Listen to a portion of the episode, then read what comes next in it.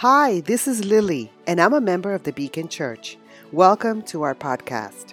We have temporarily suspended our in person service and will be broadcasting live via our Facebook page, Beacon Church, and on our website, beacon.church forward slash live on Sundays at 10:30 a.m. until further notice.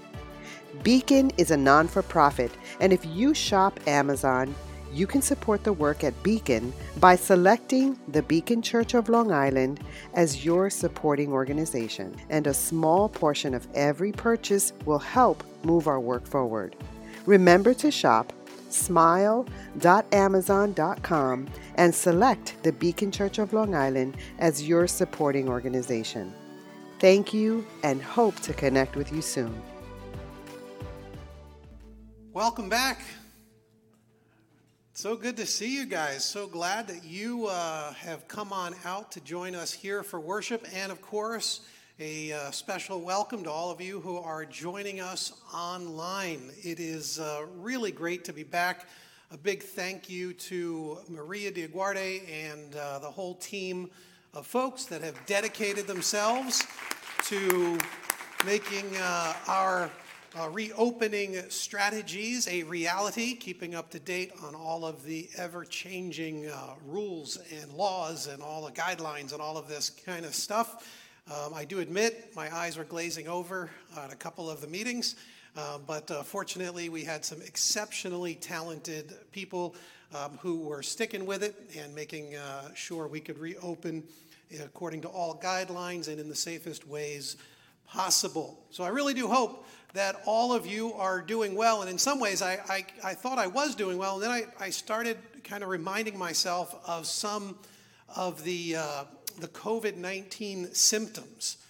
Which uh, you, you know you want to read them, of course, because you're trying to like figure out like how you're doing and all that. And I think we all go through these things, but but the list is growing, and I don't know if you guys have noticed this. And some of them are a little bit a little bit um, they're disconcerting, like fatigue. have any of you had any fatigue in the last few months? I mean, I'm, I, I, body aches. That started happening when I turned 30. So it's been happening for like three years straight. Um, headaches. Trevor and I were talking about this. You get a headache every day you forget to have your morning coffee. Like, what, what does that even mean? Inability to wake or stay awake. Some of you online right now, you are literally just tuning in because you had the inability to wake up. Anxiety is also on that list. So, in case you've been wondering uh, about this, these are just, you know, I, I feel like I suffer from medical students' disease. You know, they say that when medical students start reading all the symptoms, all of a sudden it, it, they all just sort of like, uh, they have everything that is listed in all of the, the diagnostic books. Um, how many of you have experienced the COVID brain fog? And do I, do I see some folks, the brain fog? You know, here, here's what it looks like. If you have ever in this last few months felt somewhat dopey, if you can't figure out what day it is, if you have some confusion or maybe illogical thinking, amnesia, what was I saying?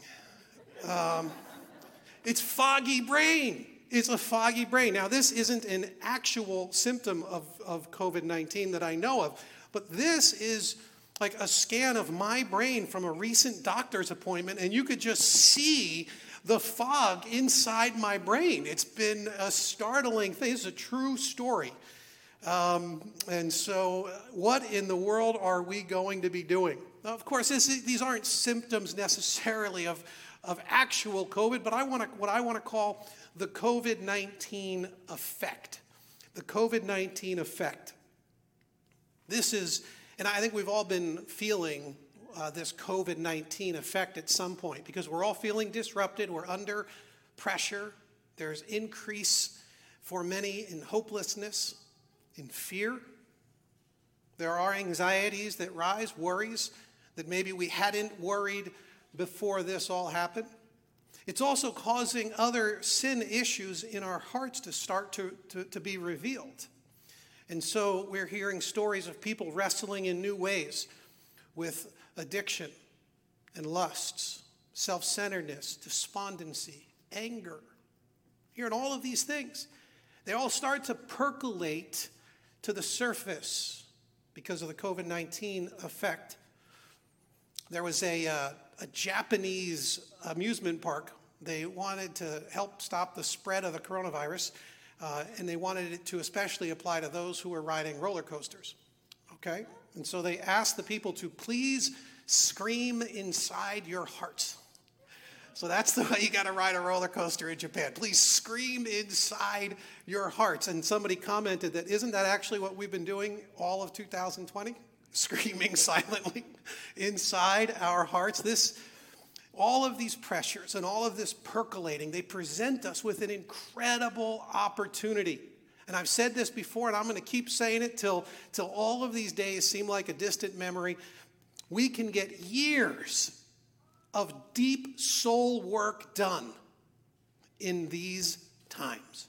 Years upon years of deep soul work can happen right now. So, who are we going to become because of all of these crises? How are we going to treat people because of these crises? Will we continue to grow closer to Jesus because of them? And how can we take whatever life throws at us and turn it into something beautiful? Something beautiful in our own souls and in the souls of other people, and, and even beautiful in society because of these difficult days. So that's what we're talking about, not wasting a crisis. And today we look at a text and we start to ask what are some of the actual steps that we need to take toward this end. And so we're going to be studying a passage, Luke chapter 13, verse 6. And this, this is actually a very real crisis going on in the parable that Jesus tells. It's an existential threat that one poor tree was facing. And it is a fascinating and an enlightening story because a tree will also be facing a crisis of just absolute epic proportion. So, what are the steps to be had for this poor tree? Context here is that Jesus and his followers had been facing some very challenging times, and the teaching of Christ was increasingly aggressive, talking about the end of time and God's uh, coming uh, upon uh, each person and the society as a whole. And so we're starting in verse 6. Then he, Jesus, told this parable A man had a fig tree growing in his vineyard, and he went to look for fruit on it, but didn't find any. So he said to the man who took care of the vineyard, For three years now I've been coming to look for fruit on this fig tree and haven't found any. Cut it down. Why should it use up the soil? Sir, the man replied, Leave it alone for one more year, and I'll dig around it and fertilize it. If it bears fruit next year, fine. If not, then cut it down. An existential crisis that this poor tree was facing. So, we really want to talk through some of the characters first. So, it starts off, Jesus tells this parable a man had a fig tree. So, a man here, we're going to be able to quickly identify as God the Father. And often you'll see him in a position in these parables, these stories of Jesus, where in fact uh, he is sort of the owner of the property or the one throwing the party or the king from a distant kingdom, all of those kinds of things. In this case, the man who was actually the owner of this vineyard was God. And he had a fig tree. Now, throughout the, the Old Testament and even in the New Testament, the fig tree, or the language of a vine, is, is often referencing the nation of Israel.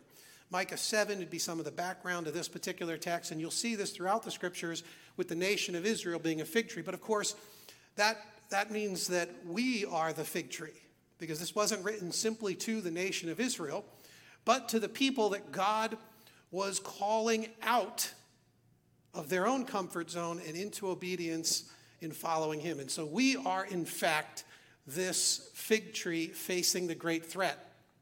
And he says to them, Cut it down.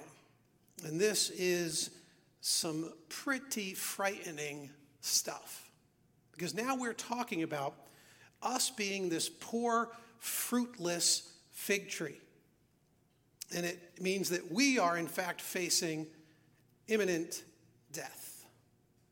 That's kind of the idea that you're supposed to take away. If you were listening to Jesus talk about that, and that means that the kind of death he's talking about, this is way worse, by the way, of any crisis from COVID 19 or any other you might face in this body. Because the threat that this poor tree was facing was serious. Cut it down. That means it's a promise of final judgment. And so God is coming on the scene. He's walking onto the property and he's saying, Listen, it's time. Enough is enough with the fruitlessness. It's time to cut it down. And the threat that now the tree would be at least six years old, three years where they don't actually produce fruit. These things grow to some 15, even 20 feet. And so ours is, our little fig here is tiny in comparison to what would have been there in the vineyard. And so they would have taken a big saw or an axe or something. And the idea was it was using up too much resources in the soil. It's time to rid the vineyard of it. The threat is that the root, the axe is at the root of this tree. It's the promise of final judgment. This is the scriptural promise told us again and again. It is God's rejection of us because of our rejection of Him. That's what this story is about. And it ought to awaken us. The purpose of the telling of this parable was for us to step back and go, What? This is a serious crisis that we face. So God is confronting this poor tree, and of course, by extension, He is confronting each and every one of us. He wants us to experience it in a way that causes us to stop and to wake up from our apathy, to stop with our distraction, and to focus on the reality of coming judgment. Now, this is, in fact, the most important reading of this text. That God has brought an axe to the vineyard where we are planted and we risk him cutting it down.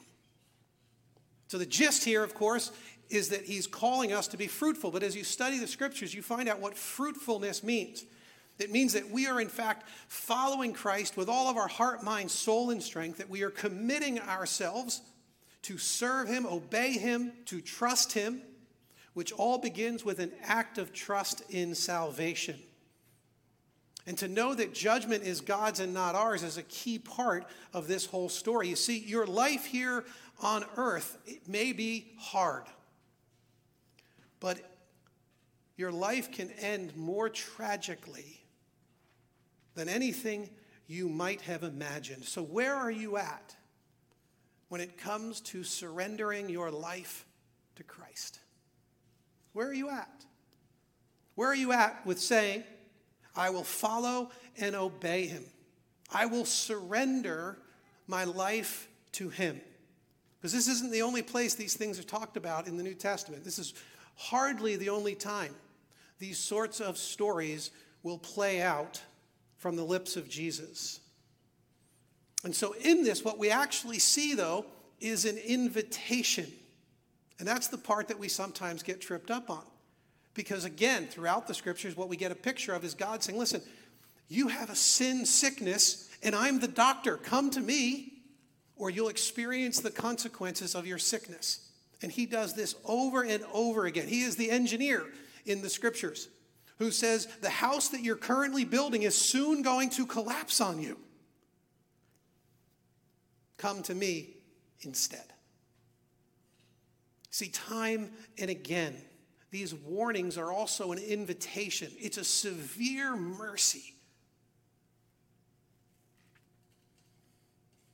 We're going to put in the chat, if you're watching online, it's a little link that would allow you to just raise your hand digitally to say, you know what, it is time for me to get my life fully devoted to Christ. If you're here in the room, what we're going to encourage you to do is to take this this risk, this, this invitation, this warning to take it as a true invitation from God and to text the word trust.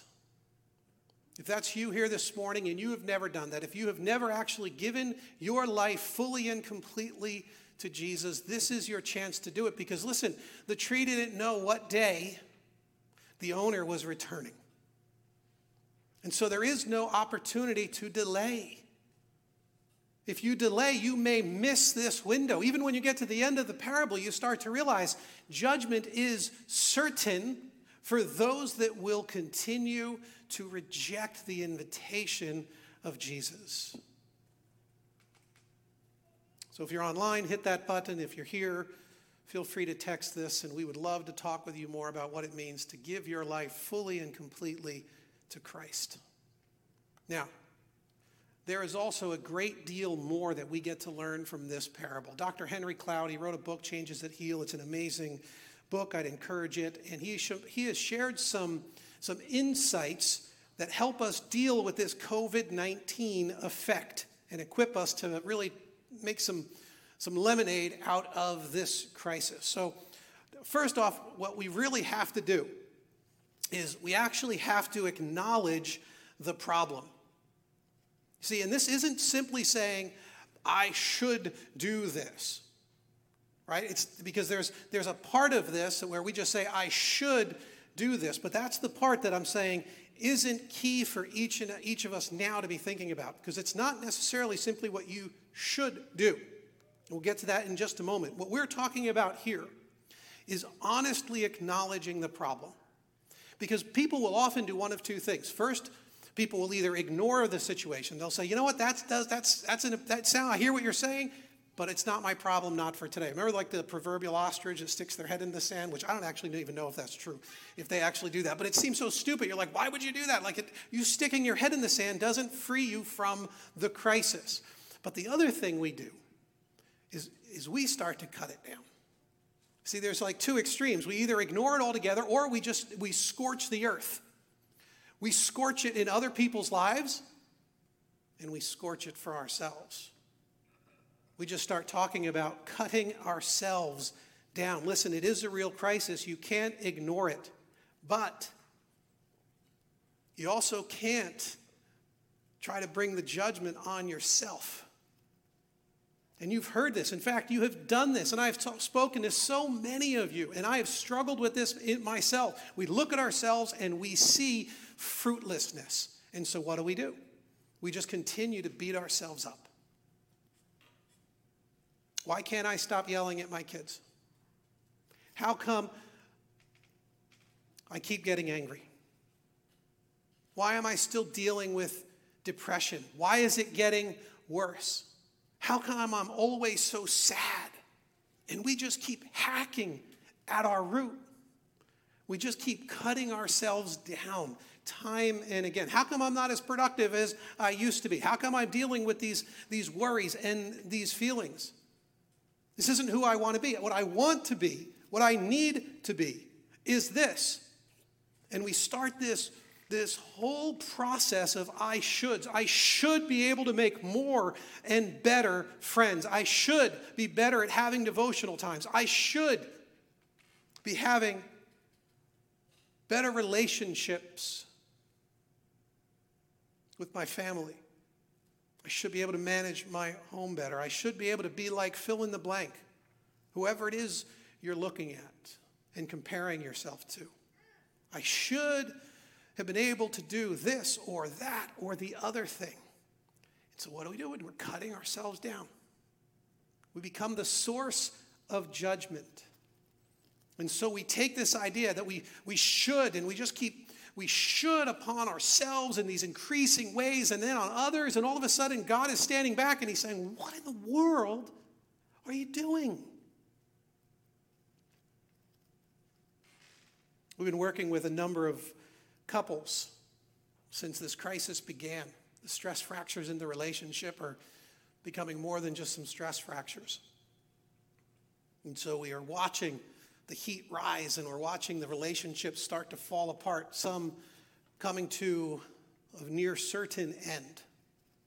Got lots of folks we've been talking about this and a whole lot of other things. So much so, Cheryl and I Cheryl and I thought about uh, starting a short term group, maybe for couples who are experiencing some significant marital stress. And my wife said that she wanted to call it My Marriage Sucks to see to see who would come. And of course like nobody would want to admit to this and nobody would want to come to it but if we did it at least you would be you'd start in the right place. You'd be recognizing that in fact this is happening and that you need something else outside help to make it better. Judgment is not ours. It is god's. And when we come to him we will always find him more compassionate and gracious to us than we expect or we deserve. Neither of these responses are going to make the most of a crisis. So, what do we see in the parable? Well, we dig around and we start searching for truth. That's what the caretaker promises. The caretaker says, I'm going to dig around the tree, I'm going to expose some things in there, and I'm going to loosen up the soil. And we'll see what we can see because this is a process of discovery. You go in here and you start digging around, and all of a sudden you might find pests and you might find rot. You might find all sorts of things that could be causing the fruitlessness of the tree. So you go on this little discovery adventure, which has to be based on truth. When I was talking to Chris uh, some months back, I, we did a devotional on this for our, our core leaders at one of our chapel sessions. And Chris told a story. He said that he's got a patch of lawn that was always dying. It was always filled with weeds. It was never growing. In the middle of summer, it would like be this whole giant patch that would die. And finally, after years of fighting with this little patch of grass, he went in there to dig it up, and uh, he found pavers underneath. They're just pavers. Some over the years, dirt and grass had grown over these pavers, so of course the grass would never grow. You went digging in, you found the truth of the problem. This is a key part of this. You also get to now prepare the, the, the soil because like this is super hard. You know, you could pull this thing out and it like holds all of its shape and form because these things get dry and they get hard. Which means sometimes if you if you're if you're in gardening, sometimes years after you've planted something, you can go pull it up and it still looks like it's in its bucket. Because it hasn't actually been able to get into the soil around it. Sometimes the soil itself is so compacted it gives no room for the roots and no way for the water to get to the roots. So you dig it up and you start to uncover the sin issues in our hearts. You don't shy away from those things. You let the truth of God's word shine into your life. You let the prompting of the Spirit, who's the Spirit? It's the Spirit of truth. That's why he's called the Spirit of truth, because they bring truth into it. The community of faith. Why is it that we try to encourage and exhort each other? Because we're taking the truth of God and we're trying to apply it to the roots of our lives. This is the key, key step. Then we actually have to bring in a fertilizer. That's the next thing that the caretaker says. So we have to fertilize it with crap that we don't have. And this is kind of a key idea because the actual word here is manure. Because what they're, what they're saying is the plant no longer has the ability to provide everything it needs. So you've got to bring nutrients from the outside. So let's just say that this is like you know, a little thing of fertilizer. This isn't something the plant produces. These are actually vitamin B12, but I didn't have anything else I could grab so quick. So anyway, and so the, the idea is you would bring something from the outside and you would make sure you work it into the soil. You bring something from the outside because, of course, the plant cannot produce it. And here's one of the things that we do we beat ourselves up thinking that we are the ones that have to bring all of the resources to our fight. And God, right out of the gate, says, No, that's not the issue. You actually don't have the ability to do what needs to be done. You cannot satisfy the need yourself. Now, here's a neat thing our theology teaches that God is the only self sufficient one. That's it. He is the only one that needs nothing, which means we have to receive the good gifts from His hand. This doesn't surprise God. When we need His help, we honor His role as the only self sustaining being in all of the creation. Because He's above the creation. We're not. We're created things, which means we need something to come in from the outside that we don't deserve, that we haven't earned, which, of course, for our Bible students here sounds a whole lot like grace. God's unmerited favor.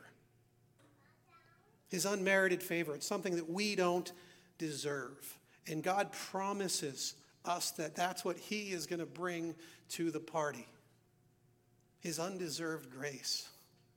And it shows up in such a multitude of ways His kindness and His mercy and His forgiveness. See, this isn't a pull yourself up by the bootstrap sort of thing. The hungry don't feed themselves. Those needing surgery don't cut themselves open. Those needing medication, they take it from the outside and they apply it and internalize it. And the Bible tells us this time and time again. It says that we're supposed to heal the brokenhearted. What a beautiful picture to heal the brokenhearted. It doesn't tell us to tell the brokenhearted to go and heal themselves. We're supposed to help the weak. We don't come along and say to the weak, hey, pick yourself up. Come on, get going with it. Toughen up. You should be able to handle this. See, we need God's grace. And God will so often use the community of faith to apply His grace. If we are, in fact, grace filled kinds of people, He will use the community of faith to apply this balm of grace to hurting lives. So, of course, we have grace and now we have truth. Sound familiar, of course, right? It's what we knew we needed all along. But now we need to give it some time. Give it some time. That's what the caretaker asked for a year. Give it some time. These problems didn't start overnight, they're not going to get better overnight. Some of the folks that we've been working with and counseling, they're saying, you know, this is it, I'm done, I'm out. Well, I understand why, because it now feels like the crisis is, is, is absolutely unfixable. We need to give it some time with truth and grace mixed in. You know, they don't come up overnight, they won't go away overnight. I'll meddle just a little bit here. Think of all of our political debates, which are only going to ramp up coming up to November. We are a product of how we have been raised for decades, our experiences, our family of origins. Then we have these conversations and we think we're going to win people over in, in a 30 minute argument with, you know, with, with laced with meanness. Doesn't even make any sense. These things are going to take time. Think of our biases. It could be any sort. Certainly, our racial biases, we've been talking about that a lot. It could be any kind of a bias bias against the poor, bias against the rich, bias against the left, bias against the right. These have been shaped in us, they have been formed in us over decades for many of us. These things are going to take time. If there are sin issues that have woven themselves around your belief systems, if they're there, they're not going to just evaporate overnight. We need to be able to give each other the grace and the truth and the time. Now, that's one way that we have to apply time, but, but, uh, but there's another way as well. The author of the book, he said, there's this other way of thinking about time, which, which I'd thought about in a few different contexts, but this was super helpful to me. There's a, a, a way that we are actually removed from time, or at least a part of us is removed from time. So just stick with me here for a minute as I try to explain you know, what Dr. Henry Cloud was talking about. So imagine you're a young boy, the oldest child and tragically, your father dies when you're young. Now, suddenly, the younger siblings and your mom need to look to you to add a level of responsibility that you are not yet developmentally ready for. And they ought not to have to be put on you, but because of the tragedy of this world, that is what you are facing. So, if we are not careful, those years of adolescence that this young man never got to experience, they have been taken out of time. All right, so if he had developed throughout those next 10 years without that added crisis, then all sorts of things would have helped him developmentally relationships and leisure and challenges and, and teachers and fun and, and heartache, and it would have developed in an appropriate way. But because of a crisis, it has been lifted out of his life and therefore not allowed to develop within time. Does that make some sense? Imagine you've got a young girl who experienced heartbreaking abuse. Developmentally, there are now blocks put in the way of her growing into full health. So, what happens? It's been taken out of time. This is a big challenge. There is a part of this, and this can apply in, in every area that we have experienced a shortening or a removal of dealing with our own sin issues in the way that they ought to have developed. And so maybe you're talking about an issue of anger, or you were told, you know, in our family, no one ever loses their temper. We don't talk about those kinds of problems. Don't cry. You can't cry. We don't cry. Men don't cry. Be tough. So we have these, these ideas that sort of got pushed in. And in a sense, those things have been taken out of their appropriate time. And, and we haven't allowed the experiences of life and the community of faith and the teaching of God's word and the prompting of the Holy Spirit to work on those things. And now, what we need to do is we need to take the broken parts of ourselves and we need to bring them back into time, back into an experience of God's love and His grace, His truth. Now, of course, there's one character here that we have not yet identified because this parable is so obviously and powerful, powerfully autobiographical for Jesus. It's the man who took care of the vineyard, the man who took care, the caretaker. And this is such a powerful moment in this story because the picture is of him standing between the father with the axe and the poor tree that needs someone to intervene. Now, you can't push this analogy too far because in reality, we know that the, the Father in judgment is a certain thing, that God will judge. We later know that Jesus will, in fact, stand uh, at the judgment seat and all of that kind of thing. But we also know that it was the Father who sent the Son. And it was the Father's heart that broke. And so when we, we turn here to the tree, we end up with a cry of the tree's heart, you might say, and a gratitude for the caretaker. The caretaker who was standing in the gap. This is so important for us to remember because the caretaker is called the one who is full of grace and truth in John chapter 1.